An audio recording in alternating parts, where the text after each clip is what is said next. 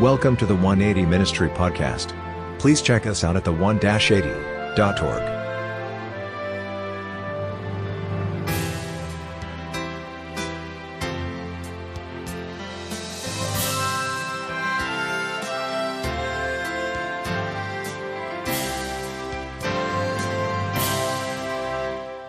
There are a lot of things in life that we often think we have a handle over. But I realize when we don't go to Jesus, that when it, it, it, becomes a fumble, you know, like in football. We are not allowed to have things smooth all the time. We have more trials than anything else. But at the end of my message today, we will see why what God does is important for us. My message today is called Uncontainable Yet Accessible. And the text is taken from 1 Kings 8, if you can go there with me, verses 26 and 27. 1 Kings chapter 8, verses 26 and 27.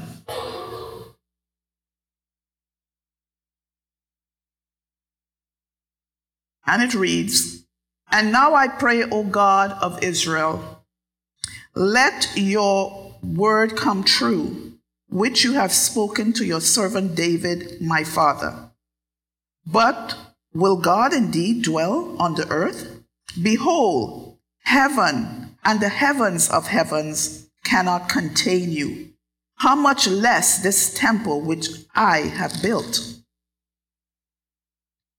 So Right here, we see, uh, I don't know, for some reason my ears is hurting me all of a sudden. But right here, we see that what Solomon is saying to us is that he recognizes the God of Israel as the God. He recognizes him as God. And he asks a, a question, but will God indeed dwell on earth? Heaven of heavens, heaven and the heavens of heavens cannot contain you. How much less the temple which I have built? So he is saying, heaven and the heaven of heavens can contain you. How can this temple, this earthly temple that I have built, contain you? Will God indeed dwell on the earth? He, he has that question ringing in his mind.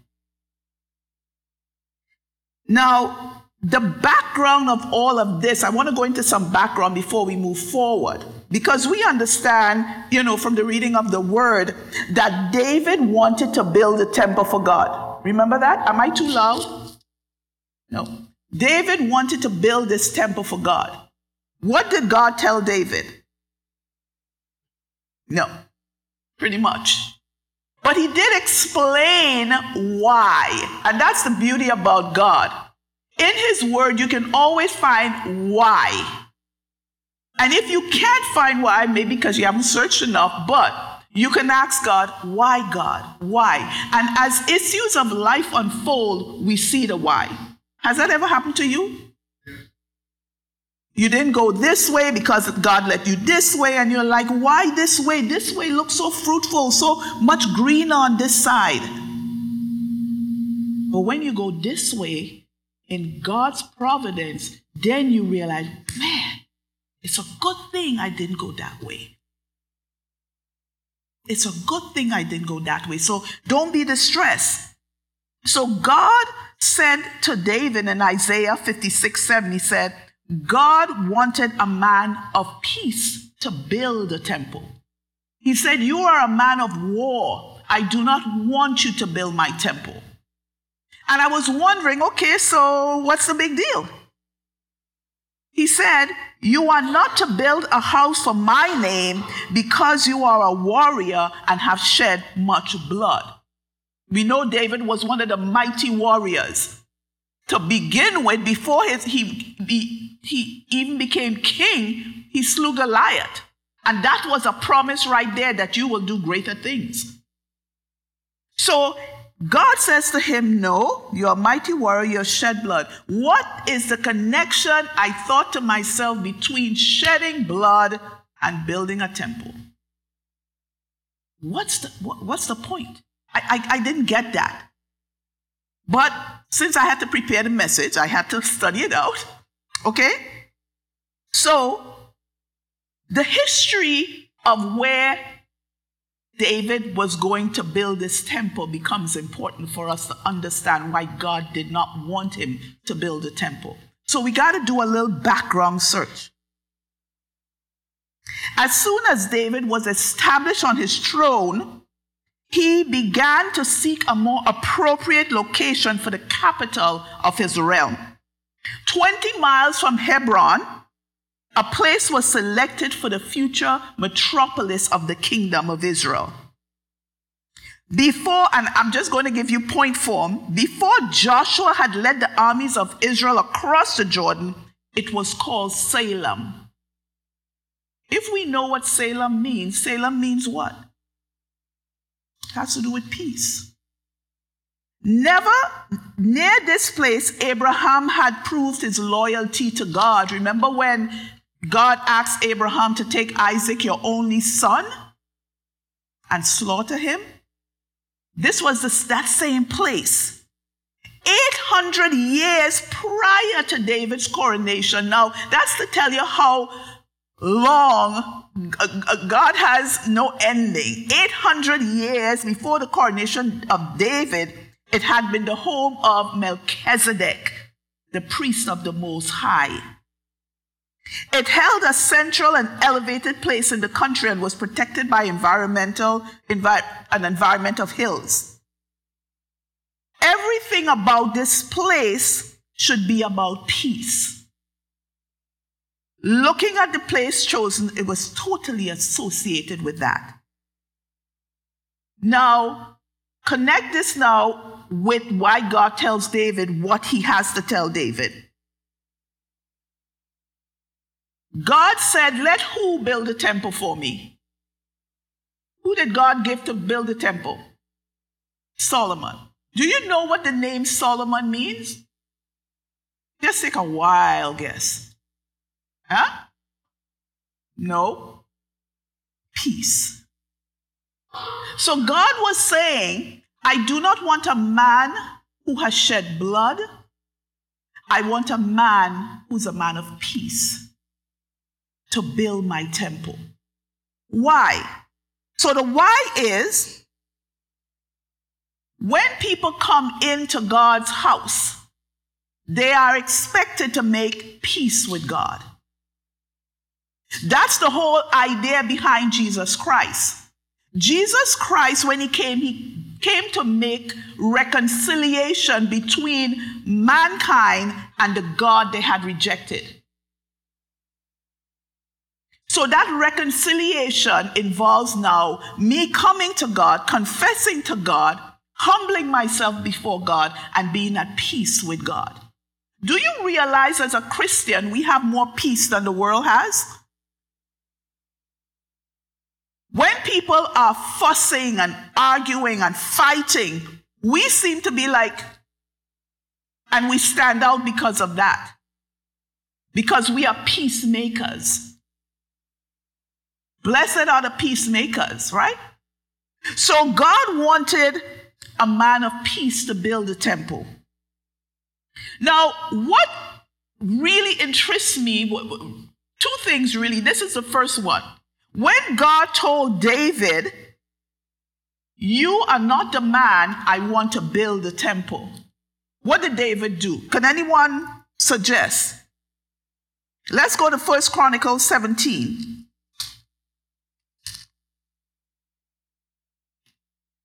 First Chronicles 17, verses 26 and 27.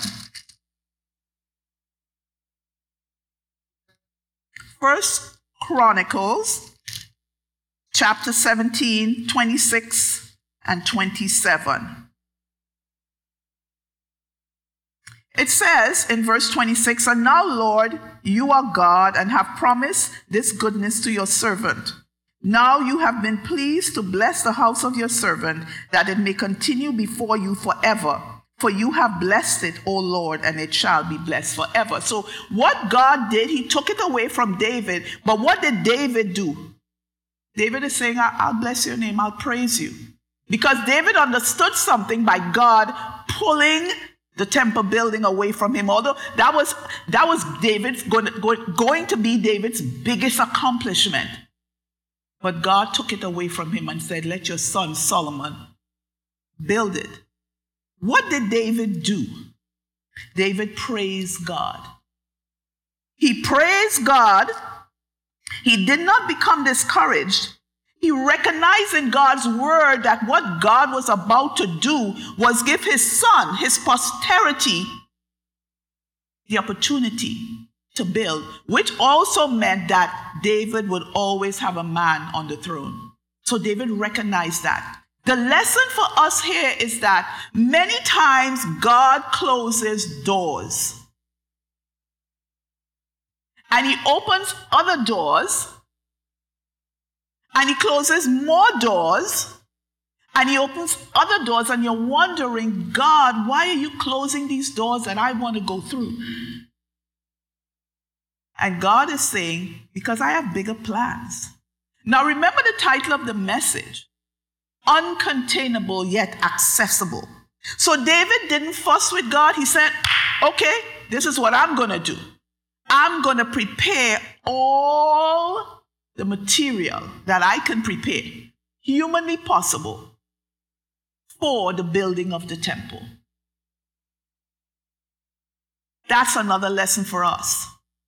When God closes a door, continue to do all that you can do because somewhere, somehow, God is going to bring what you have done to prosper something or somebody. So don't despair. We have the, the, the, the, the notion sometimes, well, if I can't go through that door, I'm not doing anything. God is saying, no. Where you are, do all that you can do. Who you are, be all that you can be, and I will bless. And I, I made mention of it when I said, you know, I'm thanking God for a promotion you know, people think I'm the like the humblest person. I, I don't think so. I think I still have a lot of attitude, but they, they say, Oh, you're so humble, you're so this and you're so that. And I take that to mean that they see Christ in me. Because that's the whole point. To see Christ in our lives.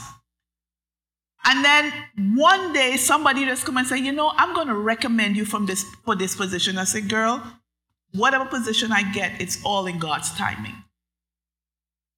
And God just flew open a door and I walked right through.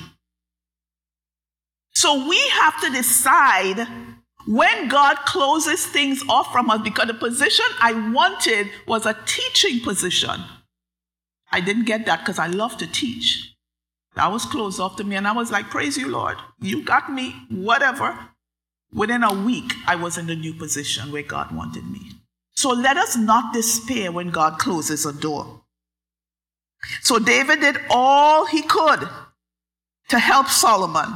Now David dies. Now, uncontainable means something that you can't quite capture. And the problem with a lot of us is that we try to capture God. We try to put God in a box. We want God to look how we want him to look. Now, remember with Solomon, if you go back to Solomon's words, he says in verse 26 Now I pray, O God of Israel, let your word come true, which you have spoken to your servant David, my father. But will God indeed dwell on earth? Behold, heaven of heavens cannot contain you. And that word there, contain, means cool. It's spelled K U L in the Hebrew. And it, you could pronounce it C O O L, cool. God cannot be contained. So while Solomon is saying the heavens of the heavens can't contain you, not even this temple I'm building could contain you, Solomon does something really, really impressive. Look at verse 27.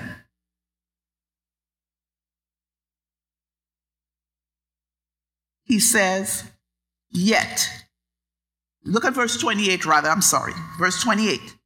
Yet regard the prayer of your servant and his supplication. So while we are seeing Solomon making God look as big as he can look for all that he has done and all that he's about to do with this dedication of the temple, and he's saying, who can, who, who, who can really know you? Who, who, who can really soak you in? Who can really understand you? And then right back at that, he says, Yet. Meaning, I will come and bring my supplication. I will come and bring my request. You see, sometimes we don't get how great God is. I can testify to that. We try to put God in a shoebox or a barrel or in this church, but we really don't realize the magnitude of God. And the reason I say that is, as Christians, we often live below what God wants us to. Have you ever looked at the promises of God? Unto him that is able to keep you from falling. Ew. That means I really don't have to sin. What about blessings abundantly and beyond what we, we would think, ask, or desire? Have we experienced that yet? What about people who say, This one really ticks me? People say, Oh, God has blessed me with a new car, with a new house. I love my new car and my new house. Five years down the road, they say, Oh, I got to get a divorce. Don't you believe God for your marriage? If He can get you a car, can't He save your marriage or your relationships? Can't He? God can save us from anything. But the thing is, we have to see God for the big God that He is. He cannot be contained. Yet we have access to Him. Most people, most things that are uncontainable on this earth, we don't have access to. I don't have access to Bill Gates. I would like to have a conversation with him. I don't have access to the, the big names in, in, in, in, in America or in, over the world. I would like to have access to them. But God is so great that He says, I still want you to have access to me. And having access to God should be everything to us. Because we need Him. We need Him. We needed Him yesterday, and today we need Him more than we did yesterday. God is accessible to us. So, as we move along in the story, uncontainable means you can't measure that thing. You usually can't comprehend all of it. You can't take all of it in, and you can't hold it in because God is not a vessel.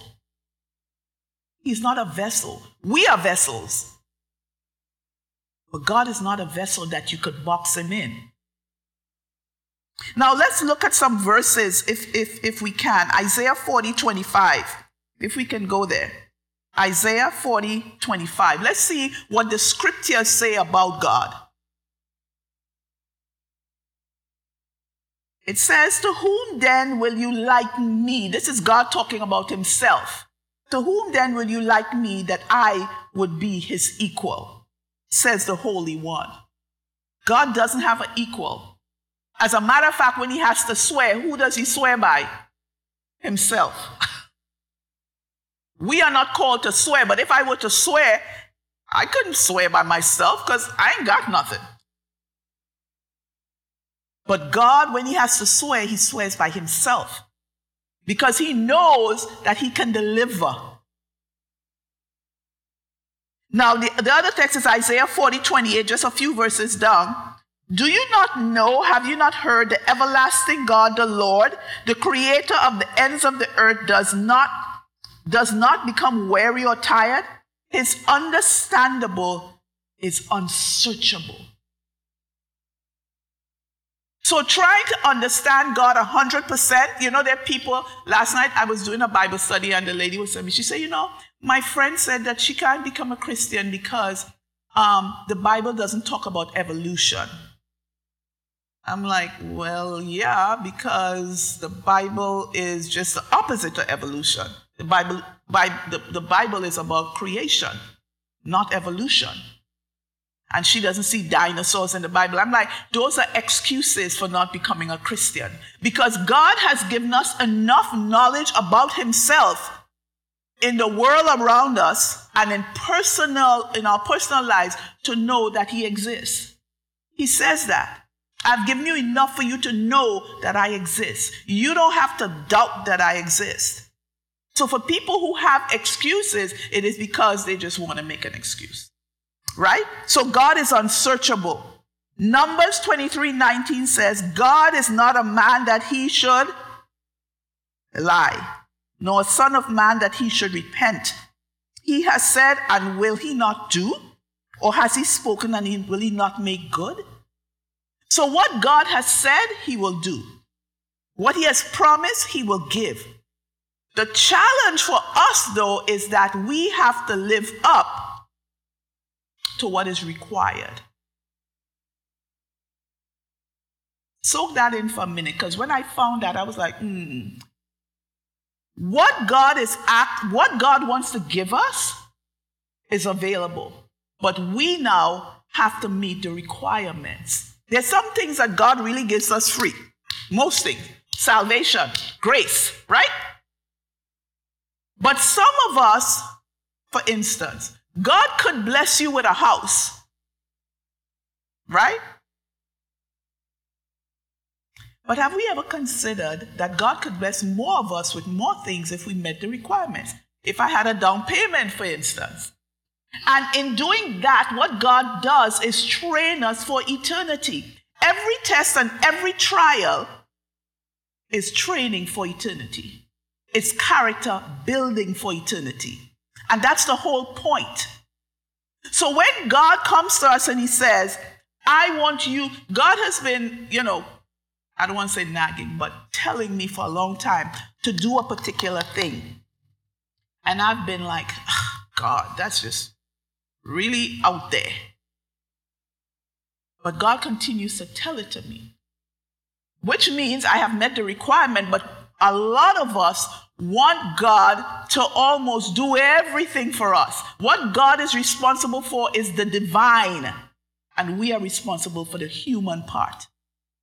So if you don't want to do the human part, but you want God to put his divine, that can't happen. So we have to meet the conditions. So when you don't see something manifesting itself in your life, you have to ask God, God, am I not meeting the conditions to have this? Have I not met? Which condition have I not met to have what we're asking for? And God wants us to ask we don't ask enough, we don't ask big enough. Because when we do ask, we ask, Oh, God, can you help me with da da da? Remember, people, God is a king. He wants to be treated like a king. I don't know if you ever heard this story. There was a king, and every year he would call his people to him and say, What, what, what do you want? What I can do for you? Some people, oh, I want, I want clothes for my children. Some people said, I, I, I, I want a, a, a new, you know, a, a new cot, house. Some people say they want different things, but all of them were small things. And the, the king was like, sure, sure, yeah. One day, one bold man from the, from, from the, the realm said, I want a big palace to be able to host my entire family because I have a big family. And I want everybody to be able to come and sit at one table. I want them to be able to spend a week because they're coming from far. And he went on and on and on until the guards of the king got upset with him and said, No, you can't get all of that. And the king said, No, I will give him all of it. Why? Because for the first time being king, I feel like a king. Are we asking God for the things that are outrageous? we don't ask enough. We don't ask big enough. Of course, I put all of that in context by saying you have to meet the requirements. So ask for big things. Dare to, to, to dream on God's, God's dime, if you want to call it. Because God wants us to have. Why did God bless Israel so much? What was the point? He said, I would feed you with the heritage of Jacob your father. Why do you think? Because God wanted them to be a spectacle to the rest of the nations. He wanted them to be a spectacle. When people saw Israel, um, in Isaiah, it says, they were supposed to be the most educated. They were supposed to be the wealthiest. They were supposed to be the most religious. In every sphere of their life, they were to supersede, not just exceed, but supersede other nations. Of course, we know Israel failed, but the, the challenge for us as spiritual Israel remains. God wants us to be a spectacle to the rest of the world so that they will come to us and say, What's happening with you? I see you prospering. I see you, you, you, you, you're becoming so spiritual. I, I see a difference in you. I don't want to say the trick is, but the idea is that we rely on God, this uncontainable God, that He doesn't want us to put Him in a box. He wants to, your, your prayer ministry, He wants to say, your woman's ministry. He wants everything to prosper so that He can get the glory. Let us not walk behind. Let us go ahead. So let us continue with the story. I'm almost done. So, why then do we try to contain God? Yeah, we could say, yeah, I go, I go to God morning, noon, and night in prayer. I'm praying for this and I'm praying for that. But we still have this cap on God. Why? We should learn from Solomon. Solomon was the wisest man. He was one of the richest men. He had, a, he, he built a temple for God. I was reading it in, um, from chapter 7. Everything was overlaid with gold. And what wasn't overlaid with gold was overlaid with silver. It's just to show you the prosperity, what God was willing to do with Solomon. Are we willing today for God to do that for us? Or are we settling for, I'll just take what comes my way? So Solomon understood this concept. Now he says, yet. That word yet, he is saying to God, he said, Yeah, I know you're uncontainable. I, I, know that. The heavens of heavens of heavens can't contain you. I know this temple can't contain you. Yet, he is saying, I know who you are. I know you, who you are, Lord. I get your greatness. You are to be feared. You are great. You are immortal. Mortals shouldn't be able to even approach you. Yet I will come as your servant and pray and make supplication. Are we willing to do that? We, God, I get you. I get who you are. I get your greatness. Yet I'm coming because God said, Come boldly before the throne of grace. He didn't say, Come sheepishly. Come only for five minutes. He says, Come boldly before the throne of grace. Yet I will come as your servant and pray and make supplication. So Solomon recognizes four things. He recognizes the grandeur of God. Even Moses couldn't see God face to face, he had to see his backward parts. He realizes who he is in light of who God is. He is a lowly servant. He can't come and say, Oh, I, am king of Israel. Re- remember that. No. He sees and understands the grandeur of God, but then he sees his own lowly state. And that's how it's supposed to be. When we come to God, what we must see is the grandeur of God and our nothingness. And the, there's beauty that lies in that. When we see our nothingness, we depend on God more. Because we recognize without Him we have nothing. The other thing, so that's two. The other thing Solomon recognizes the, the discrepancy between who God is and who He is. There's a, there, there's a gulf between who God is and who we are. You have to recognize that. And the fourth thing Solomon um, recognizes although there is a discrepancy between who God is and who He is, God still listens and answers prayer. So while the gulf is set between us and God, God says, Come. Come. Come, make your request. Bring your supplication. Bring your woes. Bring everything that you have. The challenge we meet sometime is that we bring everything we have, and then when we say amen, we pick up everything we had bought and we take it back. You got to leave it with God. Leave it. Leave it and go in peace because that's what the house of God does. Leave it with God and go in peace. Don't worry about it. Don't worry about it. Because when you worry about it, what, what, are you telling God? I don't trust you. I don't trust you to help my, my situation. I don't trust you for healing. I don't trust you to deliver. That's what we're saying. Now, what are the lessons can be gained from this uncontainable God, yet accessible God? When we contain God or box him up, God is not seen in his true light. We can't recognize him in his true light because we've placed him on a sheet of paper like this for him to operate in our lives. We can't do that. That's defeating the whole Christian experience.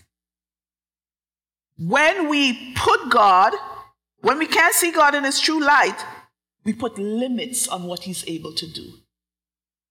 God is limitless. We put Him on a sheet of paper, we cover Him up and say, God, operate in that. God can't do for you what He wants to do. He can't.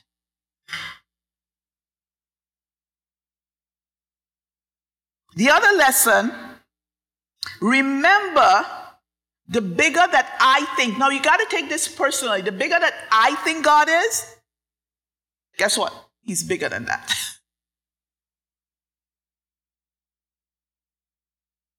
the other lesson is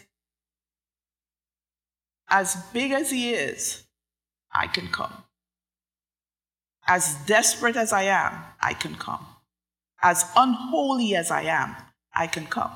As warped in my thinking like I am sometimes, I can still come. God is not going to deny anybody who comes to him. He said, I will, no, I will in no wise cast them off who come to me. He won't cast us off. See, men may cast us off, right? Oh, you're not good enough for this position. You're not light enough. You're not this enough. You're not that enough. But God says, no. Anyhow you present yourself to me, I got you. You're tall, you're short, you're fat, you're, well, nobody's ugly, but you're not that pretty. Whatever, God says, come, come. And we got to remember that. And the last lesson is that God wants a relationship with us. That's why He's accessible. He wants a relationship with us. There is nobody who will make it to heaven that does not have a relationship with God. Nobody. You have to have a relationship with God. And in order to have that relationship, we must recognize the reconciliation that God places between Jesus and us and Himself to give us peace so that we feel happy in the relationship that we have with God. The worst thing I think on earth is to be in a relationship that you're unhappy. the best thing on earth is to be in relationships where you're happy, where you can be who you're called to be, where God can work in and through you. All of us have a purpose in this life to manifest God in some way or the other. People Ellen can reach. She has a powerful ministry talking to people on, on, on online. I don't have that because I'm like scared of people. I, I'm scared of going online. Sometimes the only thing I go online for is to see what my son said, and then I, I, I inbox him and tell him something about the, the post. I'm not big on social media. I have to use it, but I'm not big on it. But I'm more a one on one person. You know, somebody says something about debt and they tell me, uh, that I work at a, an assisted living and they tell me, um, what, um, what did the lady say? Oh, she said, Oh, well, you know, my father, he's in a better place now. And the best I could say is, hmm. And then somebody else hears me say, mm, and they come back to me and they say, what did, why did you answer her? I said, because that's not true. And then I get a Bible study because now they want to know what's true. Right? So I'm good like that. But all of us has a sphere of influence that God wants us to, to be able to capture. But it's only because we recognize him as being accessible. Now, what did Solomon want all of this for? Why, why did he pray all this prayer and his supplication? Well, Solomon wasn't interested so much in himself because he already had wisdom, he had riches, he had all these things. So Solomon now, consider what he tells God. It is, we're not going to go through all of it. I'm just going to point form it. But from verses 33, verses 31 to verses 46 in 1 Kings chapter 8, Solomon outlines why this temple is built and what he wants God to do. He says, when anyone sins against his neighbor, you should be able to look at the temple and ask forgiveness. And everything that's, it, it was amazing when I saw this yesterday. Everything that Solomon asks for, you can relate it to the spiritual realm of which we are a part. Things are physical, but there's a spiritual connotation behind it. He says, when anyone sins against his neighbor, in the commandments, are we not told we shouldn't sin against our neighbor? It says, defend, defeated by the enemy. Don't we have a real enemy of souls? So when we are confronted daily with the enemy, we look to the temple, but we don't look to any earthly temple because this can't help us. We have to look to the heavenly temple where Jesus ministers as our great high priest to ask him for help with the enemy. It says, when heaven is shut up and there's no rain, that's the lack of the Holy Spirit. You want the Holy Spirit, you claim the promises. One, one, one thing about God's word, it has so many promises for every situation. So you claim the promise is of the what he asks, what he says about the Holy Spirit. When there's famine in the land, meaning there's a lack of the word of God in your life, we need to go back to the word. We need to go to the one who is the word. So, so this is what Solomon was outlining for God. The foreigner who comes and prays, God hear him too. We should be praying for those people who are not like us. Because God is in the last days, God is going to bring them. We got to be ready. Sometimes we see people walking and talking and doing their stuff, and they say, Oh, they're not like me. We don't verbalize it. But we tend to think we may be better than some people. And we always try to compare ourselves to other people who we know uh, they're less than us, quote unquote. So he says, when the foreigner comes, hear him too. When your people sin against you, hear them, Lord. We turn to the temple, not the earthly temple. We turn to the heavenly temple. And as I wrap up, what does it look like when we contain, try to contain God? We don't allow him to work the way that he should. What about Eve not trusting in God's word? God's word says, don't eat of the apple. That's what containing God says. Ah, God probably didn't really mean that. Right? What about Abraham lying to Pharaoh about Sarah being his wife? And he says, She's my sister. Trying to contain God, meaning that I don't trust God to help me out in this. What about Rachel and Jacob taking the birthright from Esau? They had another plan, right? They had their own plan. Don't you think God had a way of giving Jacob the birthright? He had another way. We just don't know it. Let's all get to heaven so we'll get the, the answer. Right?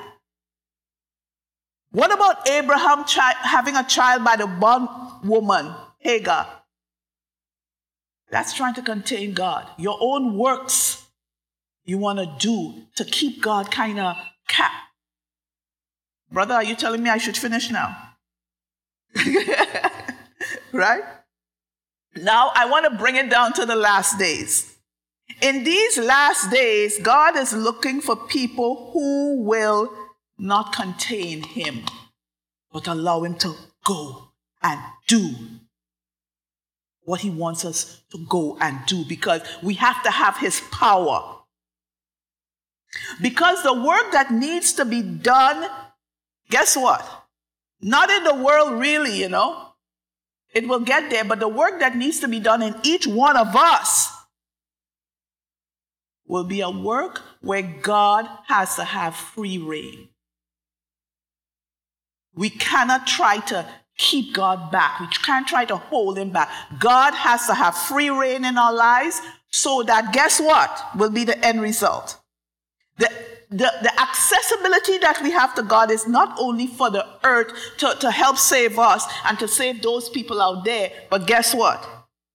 It's to get us into the kingdom of God. So, although God is uncontainable, although He's unsearching, although He's divine, we who are the opposite have full access to this God. And He says to us, Give me room to work in your life. And then you'll see marvelous things. Give me room to work in your life. Don't fence me in. Don't tie me up. Don't box me in. Don't wrap me up. Give me room to work in your life, and you will see marvelous things. Amen. Please look us up online at the1-80.org and at the 180 YouTube channel. Please reach out to us with any questions or prayer requests. Until next time, thanks for listening.